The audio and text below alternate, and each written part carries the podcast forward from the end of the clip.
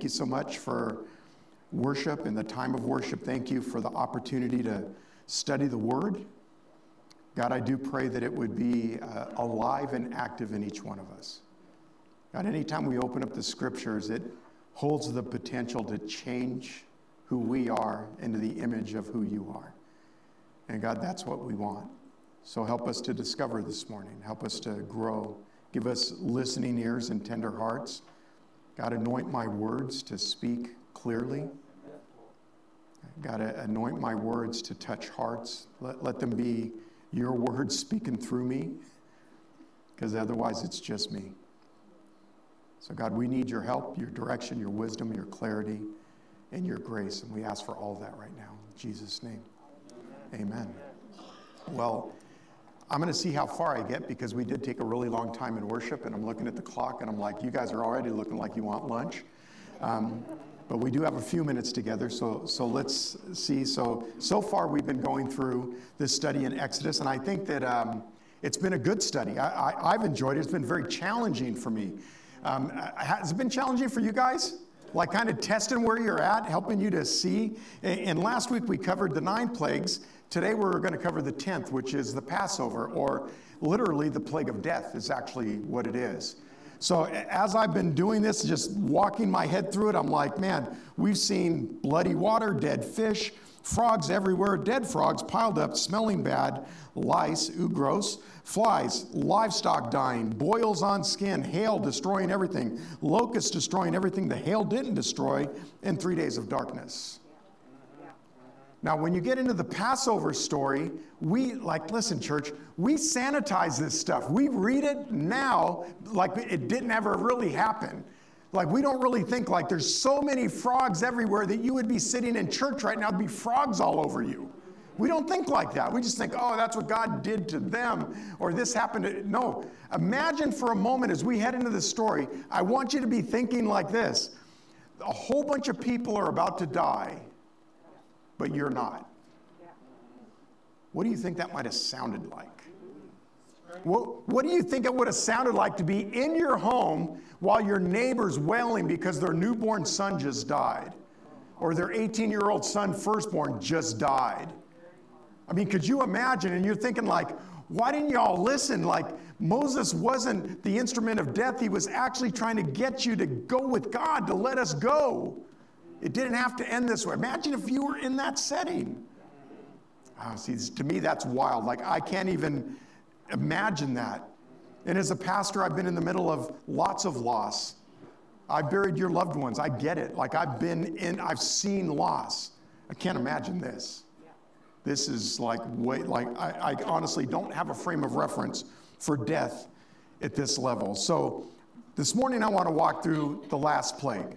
And, and I want to just think about some of what they might have faced that we can learn from. So, but, but just by, how, how many of you guys suffer from, from FOMO? You guys know what FOMO is? Got a really bad case of FOMO. It's the fear of missing out. See, a lot of times we find ourselves in situations that we shouldn't be in because we're worried that we might what? Miss something. You might miss something. And I know for myself, like when I was transitioning into walking with God and walking with Him closely, I had a really hard time because a lot of the people that I was around, none of your friends are like this though, but the people I was around, they were crazy. I helped them be that way sometimes. But they were doing things that I didn't do, but I sometimes I would go anyways because I just was worried that I would miss out. And some of you are finding yourselves in spots that you shouldn't be in. Like it was wild. I was reading this morning, just unrelated to my study, and it said, man, that as believers, we shouldn't even associate with other believers who are not walking with God. It's a devotion I was reading this one. I'm like, whoo, that's scary. Because a lot of us know Christians who are what? Not walking with God. Man, we just, and they choose not to. They're, they're like way off into somewhere else. Now, I'm pretty sure as far as missing out, when you look at the Passover, I think this is one you'd want to miss out on. I think you would not want to be there for this particular one because there's going to be lots and lots of loss. So, Egyptians, they just faced three days of pitch black nothingness. Like, can't see your hand in front of your face. That's what they just experienced. That's after all of the other plagues that I spoke of, and they're still not rolling over. So, so we're about to go to the last one the plague of death, the Passover lamb. But to understand the, the Old Testament, I want to start in the New with just a few verses. Not going to go deep, but just a little bit of context like, who is Jesus? Do y'all understand that Jesus is the Passover lamb? So when you look at the Passover in the Old Testament that we're about to study, in the New Testament, Jesus is the one who was the deliverer, the one who protected us from death. So the first scripture is this, this is the Apostle Paul.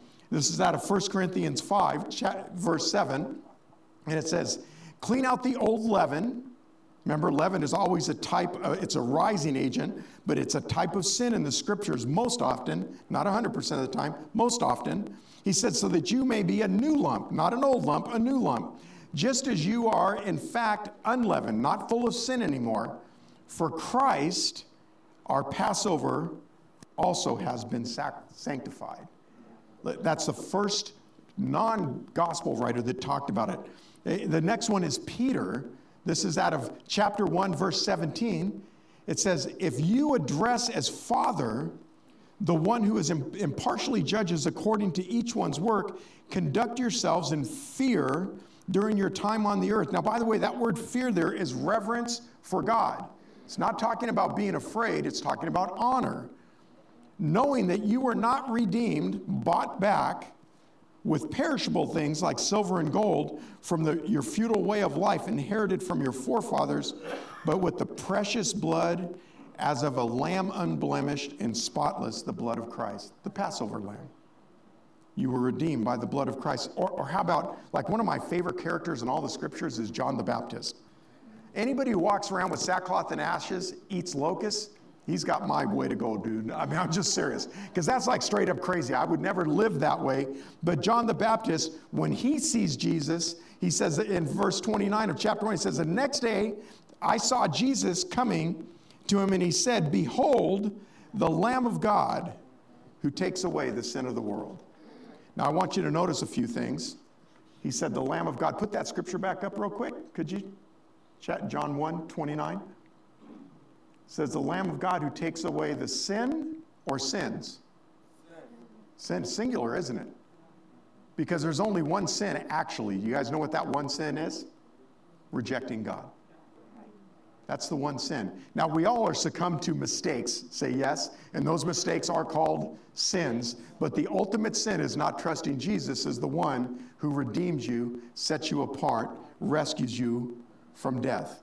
It's singular. So when we think Passover, we should think in terms of exchanges. A life for a life. That's how you should, you should think in terms of substitution. Jesus instead of me. See, Jesus Christ, He took our place, the place of death. I, I've said this to you lots of times, lots of times. If God is not a God of judgment, then there's no need for mercy or grace. If he doesn't judge, like this idea that everything is open game, you can do whatever you want and God is okay with all of it. No, no, he's really not.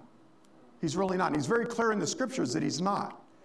But when we make him that way, then we actually diminish or minimalize grace and mercy. Like, I love this. I got this from John Bevere. This is not Pastor James's thought, but it's very, very powerful that the law of grace is a higher law than the law. Everybody always says this oh, I'm not under the law, I'm under grace. Oh, really? So let's just test that out just a second. You guys want to test it out with me? Come on, you want to just say yes, I'm going to do it. You guys want to test it out? Say, sure, Pastor, go ahead. I, you've heard it said, do not commit adultery. But I say to you, if you look, oh man, I'm in trouble for looking now? I, have I've heard it said, do not commit murder. But if you look at your brother with murder, murder in your heart, You've committed. The, so, would you guys agree that the law of grace is actually a higher law than the Ten Commandments? So, so listen, when we study this stuff, Jesus being our Passover lamb, know this the cost was gigantic. Like sometimes we take it very casually, but the cost was big, it wasn't small. It was very, very large. I, I mean, just think of who you were before you knew Christ and who He's made you to become night and day, and night and day. Maybe your story's not as crazy as mine. Maybe for you it was a little bit of anxiety and now you have peace. Maybe for you it was a little bit of depression and now you have hope. Maybe you weren't like me, party boy selling drugs, got set free in a prayer. Maybe you weren't that extreme. but everybody needs to be set free. Amen. And that is exactly what Passover is about. So, just I want to recap chapter 11. We're going to jump into chapter 12, is where we're going to be. But anybody in the room ever been passed over? Promotion, get passed over. Invitation, oh, it got lost in the mail, passed over. Listen, most of us think getting passed over is a bad thing, right? Not here, it's not. In this context, it's actually a very good thing. See, just to recap chapter, chapter 1 and verse 1, Pharaoh, God says to, to Moses, Pharaoh will let you go. In fact, he'll so much let you go that he's going to drive you out. Now, we covered some of this last week, so this is just recap. This is fast. Verse 2, it says, As for articles of gold and silver, like they plunder them. So, in other words, they're not even going empty handed, they're going with, with stuff. By the way, you should think this way about that. How many years did they work for the Egyptians without pay? The 430? Maybe that's a little back pay. Maybe God is settling the score. Maybe He's just being just. Like we sometimes want to think they're ripping them off. That's probably not what was going on. And then in Exodus 11, 4 and 5, I'm going to read these two verses for you. And so you can put them up on the screen if you guys would like. Verse 4, it says this Moses said, Thus says the Lord, about midnight, what time? Man, you ever wonder why midnight's like the witching hour? I, like my dad always used to say this nothing good happens after midnight. Like when he set a curfew for me, you need to be home by midnight. Man, dad, everybody's hanging out though. Nothing good happens after midnight. I, I'm just thinking maybe it came from there. So about midnight, I'm going to go out in the midst of Egypt. Verse 5, and it says, And all the firstborn in the land of Egypt shall what? Die. Like I said, imagine Imagine you're in your house and you're going to see what you need to do to be covered, and you're hearing all of this wailing, all of this crying. I, I mean, these are people you might actually know. Your kids might play with them. I mean, it's not like just totally removed. Sometimes we just remove it. It's not like that It says that in Egypt shall die from the firstborn of Pharaoh, in other words, the highest of the high, who sits on the throne, even to the firstborn of the slave girl who works behind the millstones, the one who grinds your wheat, all the firstborn of the cattle as well, all dead. So this is the plague of death about midnight. The firstborn are going to die. Pharaoh, the slave girl, the cattle, everything's dying. Verse 6, it says, There's a great cry in the city when this happens. All the weeping, all the wailing, all the mourning. Again, don't sanitize the story. The story is full of fear, it's full of reverence, it's full of justice and judgment. It's scary. I, don't, I hate scary movies. Anybody else hate scary movies? I don't like things that jump out. Like my, I, I, was doing work in the entryway. My wife walked in from the garage. Like, I felt like a little girl. I, like, I swear, I was like, I was like, she startled me, and she's like, "Ha, I gotcha." And I'm like, I hate it when you do that, but she does it all the time. If you know my wife, she'll jump out and scare you. But the worst ones for me are the evil ones. And you get into horror flicks that are demonically oriented and their spirits, man, I just get like, ooh, no thanks, man. Why would you want to entertain that stuff? Like, it's just, for me, it's a little bit too much. But when you think of this story, you should think of it like it was scary. People are dying and they don't know why. I mean, they got the threat. Did the word go out all throughout all of Egypt and everybody knew what was happening? No. Everybody's dying and they know that it has something to do with the Israelites. It's their fault. That's maybe the extent of what they know. So, so he just says to him, man, you've got to understand. Then God says in verse 7, listen, you're set apart, you're distinct, you're not like everybody else. The Israelites don't need to worry, I'm getting Egypt. Listen, can I say something to you? You're distinct. Uh, like, I like this about God. Tell me if you like this about God that God is always trying to prove himself to us. You know what's funny? Like, he doesn't need to, by the way. He's God, right? You guys all understand that. God doesn't have to do anything, but He loves you so much that He'll He'll like meet you in your point of like this is confusing. Anybody ever been confused? Didn't understand God, needed Him to show you, and then He did? Oh man, more times than I can count. See, God doesn't have to do that for us, but He said, You're distinct, you're set apart, you're not like the worldly people, you're like my people. You're spiritual. By the way, this is true of you too today. You're set apart. You're not like the world. And then in verse 10, it says, Man, Moses is highly regarded. The reason Moses is highly regarded, because he performed the wonders and the miracles right in front of Pharaoh. The people watched it, the Israelites watched it. Everybody saw it happen. Very powerful story. And even after everything that, like, think like this Pharaoh had a front row seat, still hardened his heart. Like, what's funny about this for me is most all of us do not think, like, hey, man, if I was there, I would have bowed. I would have got it. I would have got it. I wouldn't have been like them. I would have listened. Anybody think that? Like, sometimes you read these stories, you're like, how stupid can you be? It's kind of like the person who goes to open the door in the scary movie. You're like, the bad man's behind the door, keep it closed. Don't open the door. Oh, yeah, no, that's. He was front row center, seeing all the miracles, and he still hardened his heart.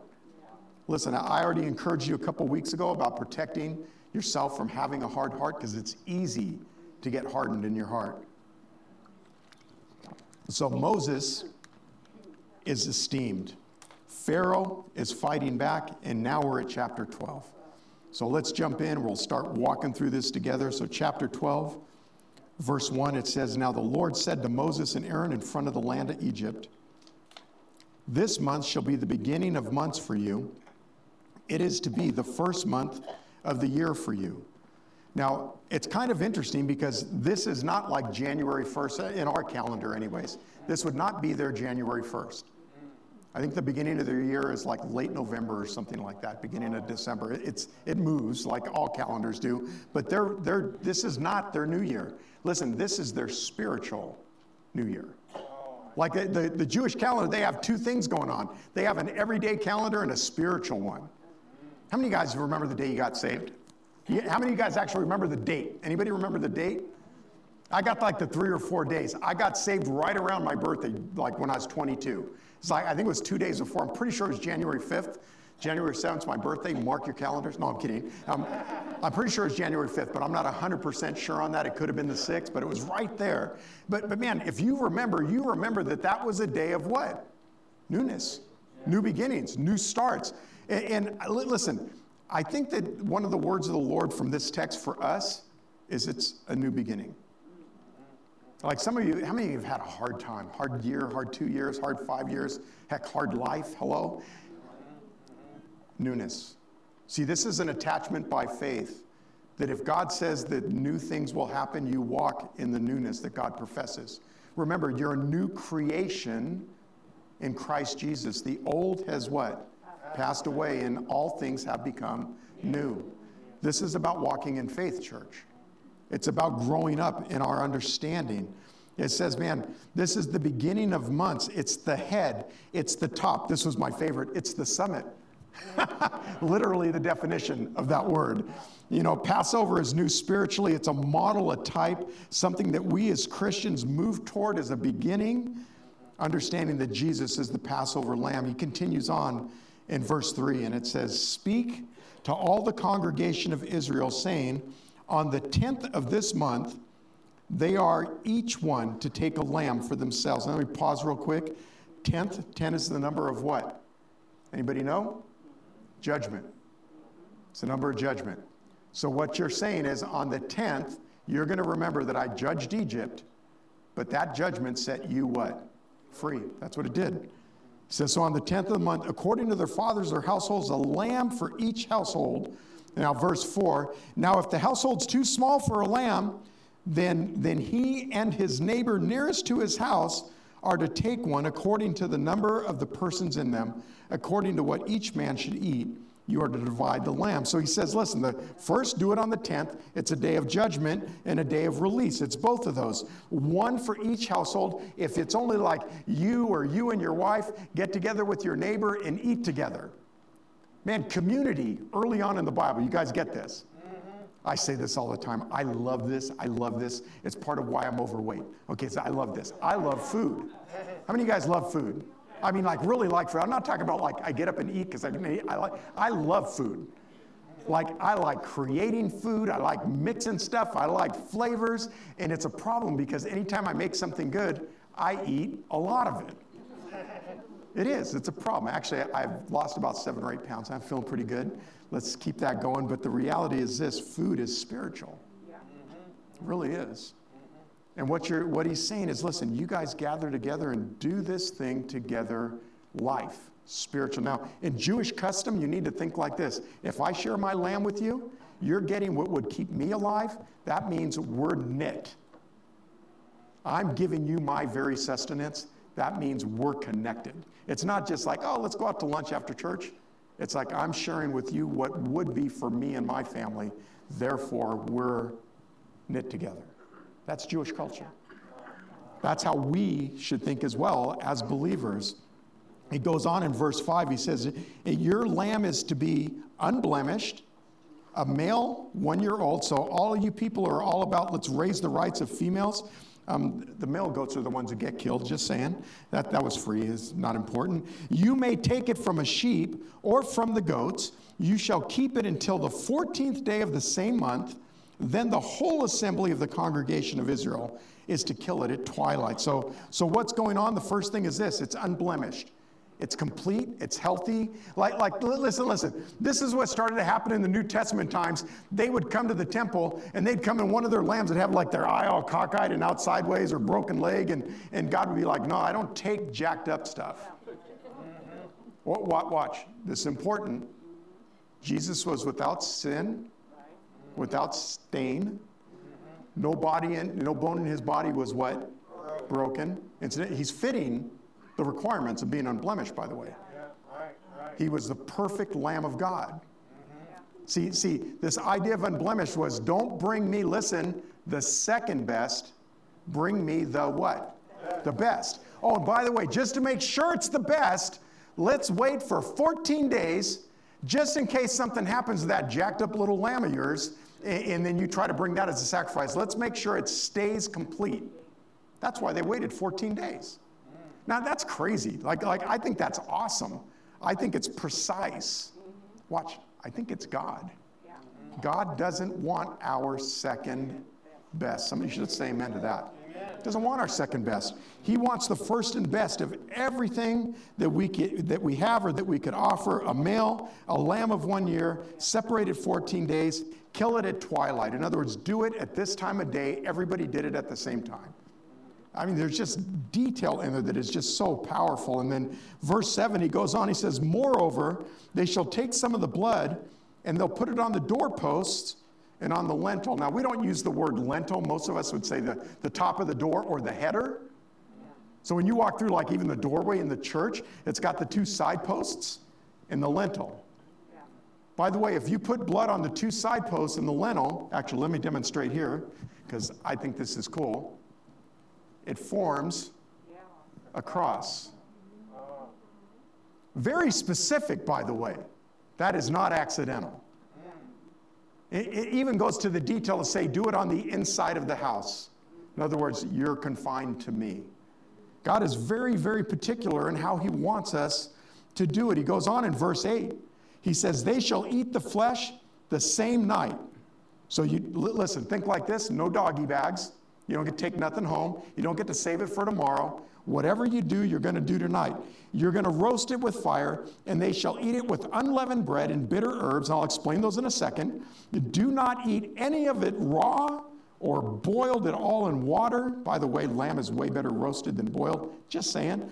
But rather roast it with fire, both its head and its legs and all of its entrails. In other words, the entirety of the carcass and you shall not leave any of it until morning, but whatever is left until morning, you shall burn it with fire. So, can you say like specific? Like, like let, me, let me help you. Like, I know we're in an age of grace. I know that God will take you just as you are. Somebody say, man, He takes you just like He does. He take, but listen, listen, listen. He doesn't leave you just as you came. That's part of the problem in modern Christianity. Like, God will take me and then He'll retake me and He'll retake me and no change, no transformation. No, He'll take you just as you are, but He won't leave you just as you came. He, he will change you into a new image. He'll conform you to the image of Christ. And, and He so particularly said, Eat it the same night, no doggy bags, you're not taking anything home. Roast it with fire. Why fire? Clean, purifies Gonna, would you be bitter? Probably. Uh, listen, and I want to speak to this extensively. Look at the tension within races within America. How long the, the, the black community was held down in America via slavery. And I understand that it's not the only culture that's been enslaved. Obviously, we're reading God's own people were enslaved. But you're watching the tension 200 and what, 50 years later? You still watch the tension. You know, I, I, one of the things I love about our church is we're pretty ethnically biased.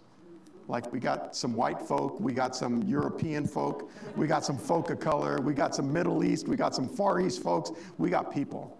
You know what I love about that? This is heaven. That's what I love. I really do love that. I don't think God looks at that stuff and I think God just looks and says, I created it all different because I'm unique. I'm a God of diversity. And I think it's on us now to walk in it. But, but listen, don't miss that when people are oppressed, it produces bitterness in them. So when you look at people that are like, sometimes I, I, okay, this is free and I'm trying to stay on time, so I won't go very far. Sometimes I watch stuff on, online and I hear people spin their spin about, you know, whatever, women being oppressed or, you know, gender bias stuff being oppressed or the, the black community being oppressed. And some of them I just kind of go, man, you're crazy. Like, the part of the problem here is there's no spiritual emphasis in this at all. So it, it just is cockeyed. Like, it doesn't land anywhere where there's restoration. That's all I'm saying. I'm not saying that, you know, it wasn't as bad. I don't know. I, I don't suffer from that experience. But I do know this that if you don't put God into the middle of it, you won't solve it. I do know that 100%. Okay, so back, back to where we were. Let's talk about fire for a second. Like, why did it take fire. That, that's just, just some of my insights. I, I don't know that I would say, like, this is doctrine, but why open fire? Simply, why a consuming fire? This is what it says in Hebrews chapter 12, verse 28. It says, Therefore, since we've received a kingdom which cannot be shaken, speaking of the kingdom of God, let us show gratitude by which we may offer to God an acceptable service with reverence and awe, for our God is a what? Consuming fire. You know, one of the problems with walking with God is we don't want Him to burn up the whole old life, just most of it. I'll just let that settle with you. You guys are smart. We're trying to hang on to things that God is trying to burn up, and it's part why we stay stuck. You know, you just have a little bit too much of the world in your situation, and it never looks like God or the world. It just looks murky. You get what I'm saying? And God is saying, listen, if you'll give me your whole life, I'll burn up the old life and I'll give you the new one. But you can't mix the two. I mean, Jesus said it this way in Revelations. He said, listen, I would that you'd be hot or that you'd be cold. But because you're lukewarm, I'm going to do what? Come on, church. I'm going to spit you out. Let, let, listen, let me put this in modern English. Jesus said, either you're for me or go live worldly. Just don't do both. It jacks with you, it jacks with everybody watching you, it jacks, jacks with everybody connected to you. It doesn't work. It just simply doesn't work. Said, if you're going to do it, all in. If you're not going to do it, all out. Don't do the middle. The middle's a dangerous spot. So he says, Man, my God's a consuming fire. So, question for you does the fire of God destroy or does it refine? Refines. Refines. Doesn't destroy. See, the fire of God refines because He's a, a refiner's fire, He's a purifier. God says this that He'll turn up the heat so hot on you, so hot that all the junk in you will boil to the top. Ick. Anybody ever had your junk boil to the top? By the way, when your junk boils to the top, everybody can see it. That's the worst part. Like we, we were at the house yesterday and I was doing some, I was, I was having a moment yesterday. It wasn't actually a bad moment. I was being real sarcastic though. And, and I kept washing this pot.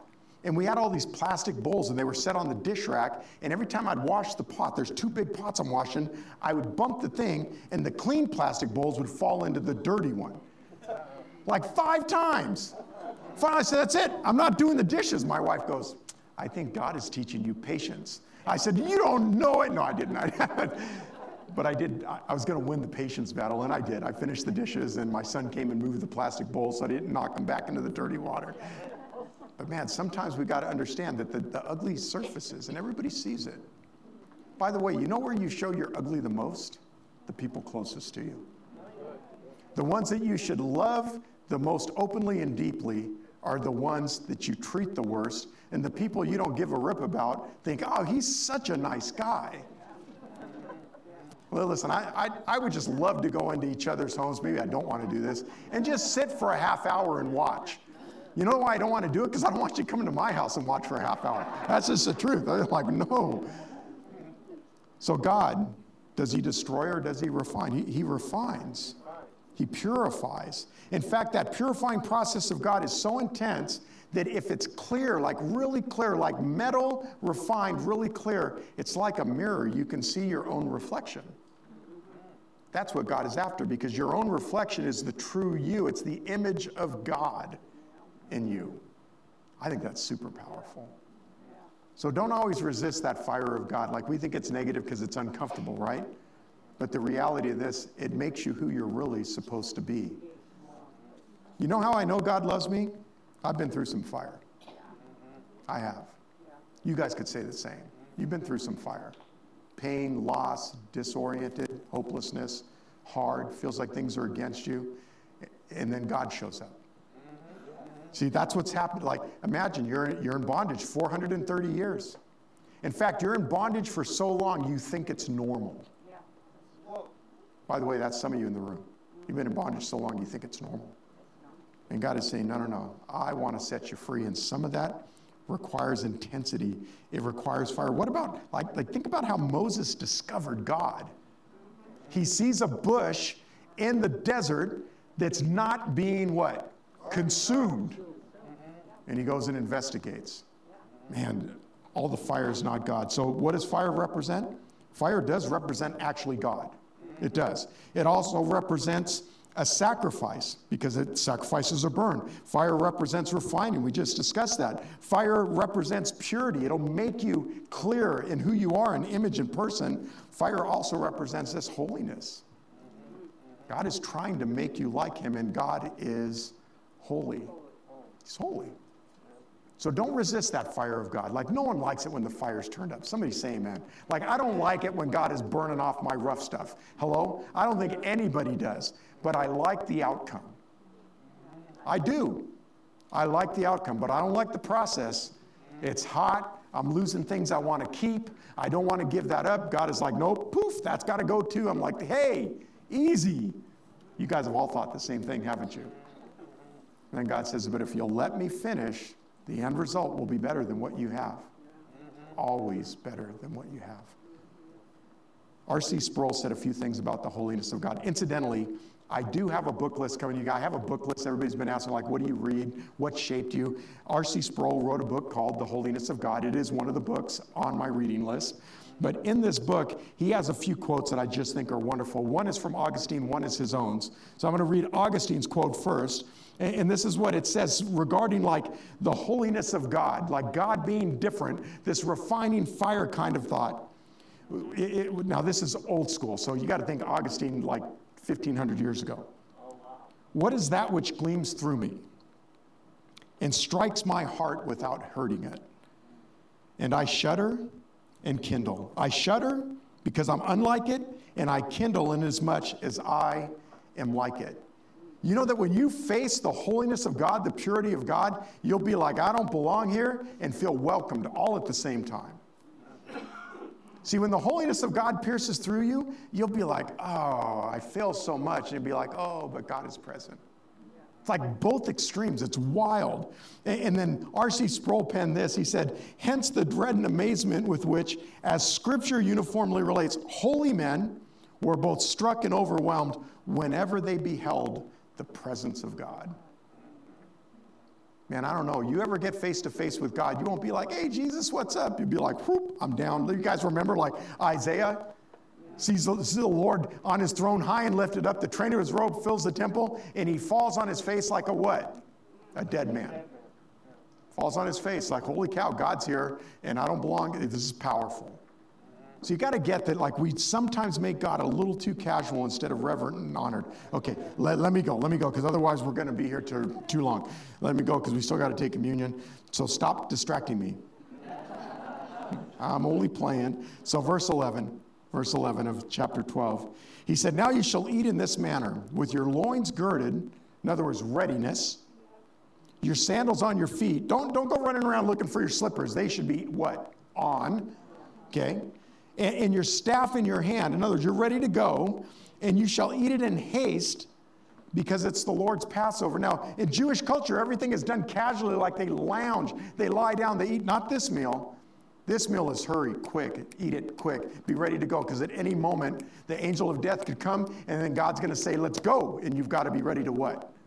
By the way, that's a New Testament concept. You guys understand that? Like in Ephesians 6, 6, he says, Have your feet shod with the gospel of peace, the readiness of the gospel of peace. He's telling you you should be ready to go. Paul encouraging Timothy, he said, Man, you should be ready in season and out of season. Okay, so I'm going to rip you for a second. Say, I love you, Pastor James.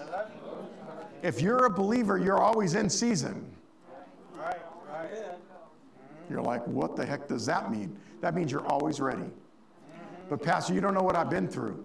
Oh, please. I led this church after my house burned down. Okay? Don't, don't give me excuses. What I'm saying is give what you've got. Don't give what you don't got. You get what I'm saying? You don't get to take yourself out of the game with God. You know that in your weakest moments, people are watching most closely. I had people come to me all the time and go, I don't know how you're doing it. And I said, Me neither. It's pretty hard. This is pretty hard. This got to get somewhere. God is going to make this right. It's going to get easier. It, it didn't. It didn't. What I found was over and over, He sustained me. I, there, you guys, man, there were times I would go for drives just to be alone so that I could cry and no one would see it. Just, just so that I could say, like, God, I don't get you. Like, I've served you since I said yes. I've never walked, never walked. And all this catastrophe, what the heck? Okay, James, I know. You're done crying? Yeah, I think I'm done crying now. Okay, go lead the people. Okay, really, God, I feel like I'm about to crash and burn. And everybody's feeling it. Everybody's feeling it. I'm not the only one. My kids, my wife, and I'm acting all the fool because it's hard. And they're like, I don't know why you think it's so hard. Let's just find a place to live and go. And I'm like, you don't get it. You're not the man. Making all the excuses that a man would make, right? And by the way, it wasn't that I wasn't dialed into God, I was praying. And I was with God, and it was still incredibly, incredibly difficult. You're ready in season, you're ready out of season. Listen, if all you've got is a little bit to give, give the little bit. God accepts small offerings like the widow's mite. He accepts those. Doesn't have to be the biggest thing, but He does want you to be willing to say yes when He says go, give, serve, love, whatever it is. He wants you to say yes. Think like this when you consider that Ephesians passage with your feet shod or ready in and out of season. The context first one is warfare. You're in a battle, be ready. The second one is false doctrine. You're in a battle, be ready. You should be ready to contend for your faith once offered for all. Okay. Oh, man. You guys had to go worship so long. It's all your fault. Exodus, verse 12 says, For I will go through the land of Egypt on that night, and I'll strike down the firstborn of the land of Egypt, both man and beast, and against all the gods of Egypt I will execute judgments. I'm God. I love that. Like, I know they think they can battle against me, but like, I am the Lord. Like, they're not going to battle against me. The blood shall be a sign for you on the households where you live. And when I see the blood, I will what? Pass over you. Pashal in the Hebrew. The pashal lamb, that's where that comes from. It's actually the Hebrew words put together. And no plague will befall you. Somebody say, No plague. No plague. Listen, this is by faith, church. Everybody outside is screaming because everything is dying. Are you wondering, like, what if it comes into my house and my babies die? You think anybody thought that while this was happening? I bet you they did. I know I would. Like, all heck's breaking loose, but God said, well, nothing's happened yet. But God, ooh, you hear that scream? Oh, that's Bertha. She lost her son. Oh, like, yeah. I mean, this is real. It's real. And you're sitting there wondering, will it work? I'm, I'm, I'm sorry. See, I tie myself in the story and it gets scary. until it passes. Then it's not scary anymore. Then you realize God is a deliverer. He is powerful. He said, Put it on the doorpost over the lintel. I'll protect you. And, and, and, he ties these two things together the, the Passover lamb and the unleavened bread. The two things go together. Anytime you have unleavened bread and Passover, they go together. One isn't removed from the other. Now, when you're thinking unleavened bread, think like this think crackers without salt. Think pita bread. How many you guys like pita bread? I love me some pita bread. I do. It's like one of my favorites. A, close, a close second would be naan bread. I like that a lot too. I, they're made differently, but both of them are amazing. And you got to think like that when you're thinking unleavened bread, but there's symbolism. There's typology in this. It's not just a piece of bread. So, so in verse 14, we're going to read through 17. And he said, Now this day is a memorial to you. What is it? Memorial. In other words, don't forget. And you shall celebrate it as a feast to the Lord. Throughout your generations, you are to celebrate it as a permanent ordinance. Don't ever let it go away. Verse 15, seven days you shall eat unleavened bread. In other words, no, no sourdough and puffed up bread, no big rising, none of that stuff. But on the first day you shall remove all leaven from your houses. Now, I said earlier that leaven is a type of what? Sin. In the Bible, it's a type of sin. Now, not every single time is it a type of sin, but most often when it's mentioned in the scripture, it is a type of what? He's saying, get all the sin out of your house. Let me just put it in modern English. Get all of the sin. It's, this is a type. You want to eat unleavened bread, which also incidentally has to do with readiness. Because if you take the bread and you make it with yeast, what do you need to do? You got to let it rise, right? And if you let it rise, that means you're not ready to what? Go. You're not ready to go. So he's saying, listen, it's got to be unleavened bread because you got to be ready. Because when all of this goes down and I tell Moses, get the people and move, you've got to be ready to do what? Remember, you got your sandals on, your robe is tucked in in your belt, you're ready, you got your staff in your hand, your stuff's all packed up, you're, you're eating a meal that God is commanding you to eat. He's demonstrating He's a deliverer. Now He's saying, and I need you to be ready. Don't fool around. I need you to be ready. And not just for the sake of time, I'm going to go a little bit fast. So, negative, negative stuff with leaven. A couple times that Jesus mentions it. I won't read the whole scriptures. This is out of Matthew 16. Jesus said to all the disciples, He said, Beware of the leaven of the Pharisees and of the Sadducees. In other words, they're puffed up, they're full of themselves.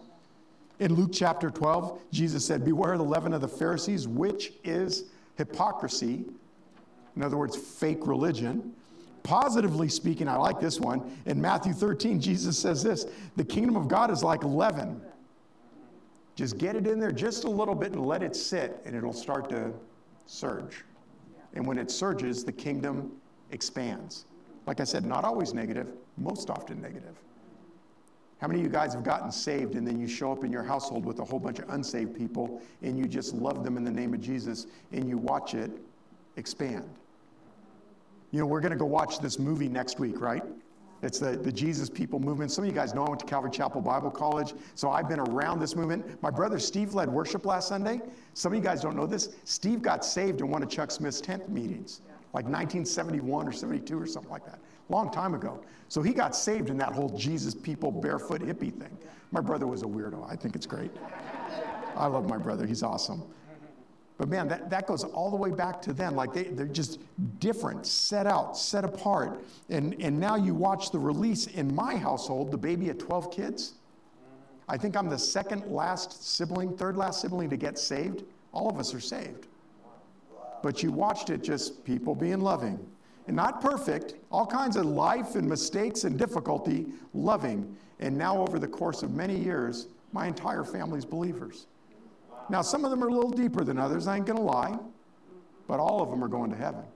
That's a glorious thing. Let it sit and let it expand, let it grow. Okay, so now we're to the point where I can wrap this up. That was pretty fast talking, wasn't it? You guys track with me? Could you take notes as fast as I spoke? I'm trying to like get you out to lunch, and we do still need to take communion. So you've got the Passover lamb. You've got an unblemished lamb. You've got Jesus being the unblemished Lamb of God. And when we're talking about this, what we're talking about is how does this Old Testament model translate into our lives as believers? As an overview, overview it's a lamb, it's a male, It's of the first year, it's without blemish. You would separate it for 14 days to make sure that it stayed pure, that nothing happened to it. It's roasted over open fire. One of my favorite, God is a consuming fire, represents being sacri- sacrifice. By the way, your life is a living sacrifice. Somebody say amen. amen. Romans 12, present yourselves as living sacrifices. In other words, let God consume you. It's eaten with bitter herbs. In other words, the, the difficult things in your life were not meant to crush you, but, but it is meant for this. It will definitely, definitely show you how good God is when you've been through bad. It will. You really appreciate grace in the gift of God when you haven't had it. Man, I'll tell you what, I'd like, I don't know something on the roof. I, am I'm, I'm a pretty, um, I'm pretty thick-headed. Like, you know, you guys can throw stones. It's what, it's what makes me a good leader, and it's what makes me a bad husband. I think. Just saying, because sometimes I'm pretty like. But man, as thick as I am, I understand the freedom and deliverance of God. I, like I'm so great. Like like you guys would say the same. As crazy as your life might be, and maybe your your issues not being thick like me. I'm pretty thick. Maybe yours is being passive. Maybe yours is being indifferent. Maybe yours is being hopeless. Maybe you're denying the image and the, the majesty of God in you because of history or family life or whatever's been spoken over you negatively and you just embraced it and you never break out of it. See, what I would suggest to you is you're not seeing the image of God and you're not seeing God's identity for you. And so I look at all the craziness that I've done and the ways that God has redeemed some of those things and the way He's still working on others, and I just think, man, I know I'm a child of the King. What about you guys? Can you put your finger on the fact that you know that you know that you know I belong to God? No question about it. See, and I'll tell you this that comes with difficulty because you live in a fallen world, a sinful world. I get that sin impacts us, but you don't have to live with the identity of sin. You have to live with the Passover lamb who takes you and delivers you out of that into the next thing. Like, man, if you're in a bad spot right now, listen to me. It'll pass. It'll pass. And if it passes to the point where you go to heaven, heck, that's pretty good, I think. Hello? Isn't it? Man, if this get like, I've actually gotten to the point in my life, maybe it's because I'm a little older, that like, hey, listen, if I die, I go to heaven. How bad is that? I'd be sad for my wife and my kids, but not for me. Not for me. I'd be like, hallelujah. Don't have to fight this battle anymore. But seriously, sometimes we hang on to this thing a little bit too tightly. Remember that bitterness reminds us that we've been delivered from bondage. He said, Eat it with unleavened bread. This is a reminder of haste, readiness, and it's a call to holiness. Get the sin out of your life. Have your sandals on, staff in your hand, robe tucked in, ready for God's lead, ready for battle. Don't partake in things that, that you're not meant to belong to or partake in. This is God's way, even if you think it's strange. Listen, I'm going to wrap up with this, then we're going to take communion together. You should think it's odd that God asks you to do something that doesn't make natural sense. You're like, that doesn't make sense, Pastor. I know. Because spiritual life doesn't make natural sense. It doesn't mean that it's totally illogical, by the way. Right? Like, give and you'll receive. But if I give, I don't have it anymore. How can I? That doesn't make sense. Hello?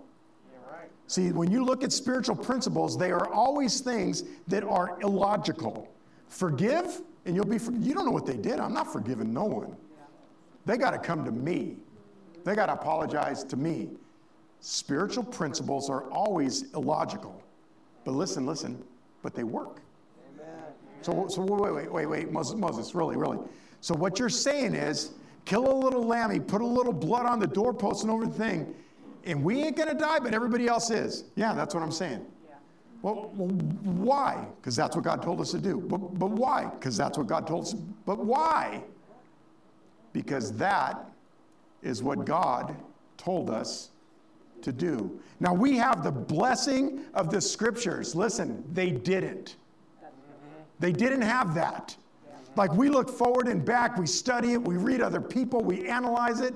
They're right now in the now. All they've got, all they've got is watching Moses perform miracles over and over and going, well, maybe God is real. Because, man, there's lice everywhere, there's frogs everywhere, the blood, why there's dead fish everywhere, there's big hailstones, the cattle are dying. What the heck? Maybe he's right. Other than that, they got nothing. Remember, Moses is the first time anybody knew God's name. You guys got to put this in context. That's what I'm trying to get. Like, we have such a rich blessing. They didn't have that. But listen, they followed, they obeyed. Listen, listen, and they were delivered. That all happened by faith. All by faith. All right, Santosh, come on up. Let's, let's, oh. Is it bad to drop communion? Sorry, Jesus. Incidentally, if you have your little communion cup, I'm going to encourage you to open it now because you need an engineering degree to get that thing open. And then I'm just going to lead you in a couple of prayers and you know, and I know I'm, I feel like I'm closing abruptly, and I'm not going to go super slow or fast for that matter. Um, I, I want to be considerate of a couple things that I feel like we covered in worship, but maybe to reiterate them and just get you in a place for your own households to be thoughtful and considerate about what God is up to. In verse 23 of Exodus 12, it says, For the Lord will pass through and he's going to smite the Egyptians. So let me put that into language for you. God is going to pass through your life and he's going to smite your adversaries. You need to think with faith because some of you are facing things that are coming against you, and you need to know that God is on your side.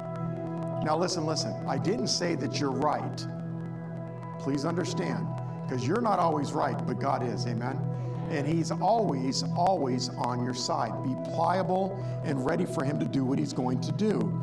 It says, And when He sees the blood on the lintel and on the two doorposts, the Lord will pass over that house, and he will not allow the destroyer to come into the houses to smite you. And you shall observe this event as an ordinance for you and for your children forever. So, listen, I just want you to bow your heads and focus. I'm going to lead you in a couple things of prayer. Santosh is going to lead us in one song, and we're going to go home. But this is how I want you to think when you consider your own household. So if you're a husband and wife, consider it together. Single mom, single dad, consider your responsibility over the, your household as the head of your household. If you're single, consider that you are supervising you before God know you've got parents and you may have grandparents that love you, get that. But as you become an adult, you're an individual agent before God, and He's prepping you to become who He desires you to be the man or woman of God He desires you to be. So, as we per- prepare to take communion, I want you to take just a brief moment and maybe with your spouse, if you're with them, a quick prayer of protection over your household do it out loud. You can do it silently. Grab their hand if you feel comfortable. If you're single or alone, single mom, single dad, if you're online doing it, you can do it this way from home too. Just say, God, I commit my family to you. Pray for your covering and your protection. I pray for health. I pray for provision. I pray that we be a household of readiness, a household of peace, a household of grace a household that is marked by the presence of God.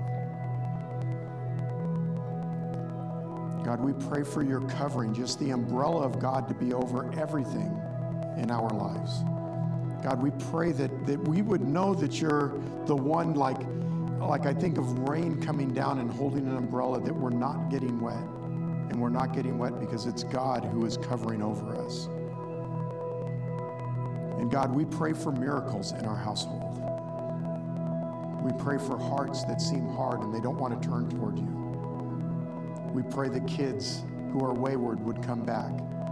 We pray that where there's love lost between a husband and a wife, that you would turn their heart, hearts toward one another and they'd fall back in love. God, we pray for the kids that are wayward, God, that you said that you would break the curse that smites the land if we would turn our hearts toward you. God, we pray over the single folks in our church. We pray for purity.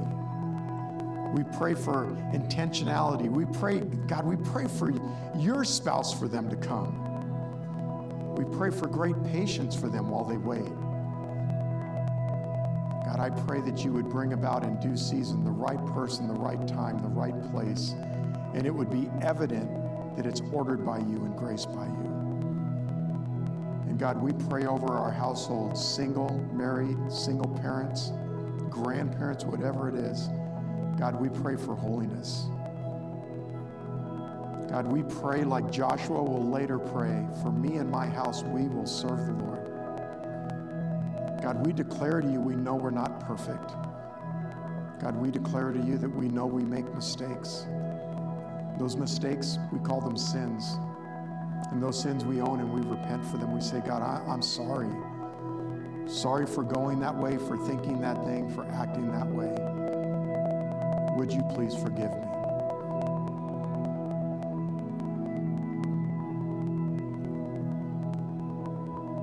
Jesus, on the night that he was betrayed, he was trying, trying to teach his friends, like, this is how you do spiritual life. And he's demonstrating for them, by the way, with unleavened bread because they're celebrating Passover. And he says, This is my body, which is broken for you. Do this in remembrance of me. He's teaching them like he's teaching us right now. Go ahead and eat.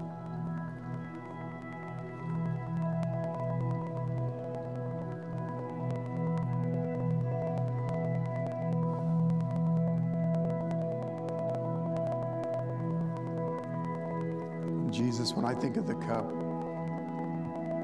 so grateful for grace. Just so grateful for it. When I think of the cup, I think that about a month from now, we would all be sacrificing animals, but not anymore. I think a month from now, we would not know the fullness of God, but not, not anymore. I think this that the destroyer has passed over my life, our lives, your household. And when Jesus did this, he said, This cup is an everlasting covenant. You have to do it every year. You just have to bow your heart once and stay there. So, God, this is us bowing our hearts and saying, Clean up what's not holy. Forgive us for where we've missed. But we drink this cup in remembrance that Jesus shed his blood as the Passover lamb to bring us into newness of life, to lift destruction off of our lives, and to lead us into life everlasting. Go ahead and drink.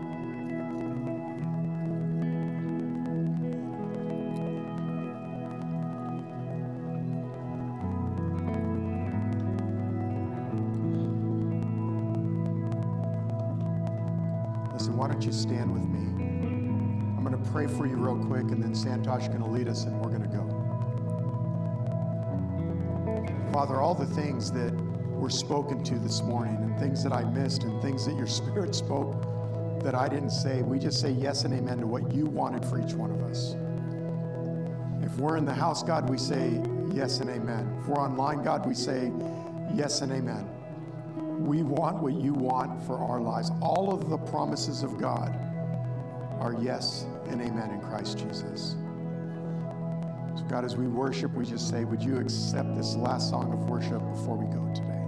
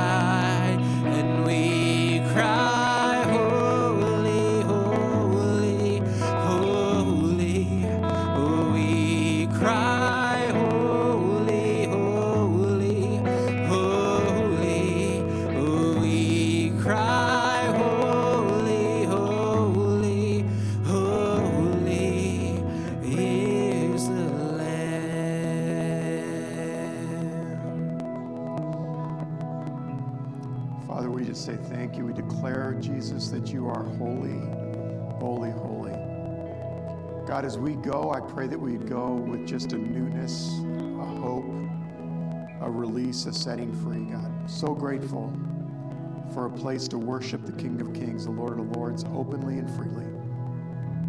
Keep your hand on us, cover over us. We ask this in Jesus' name. Amen. Amen. Hey, God bless y'all. Have a great.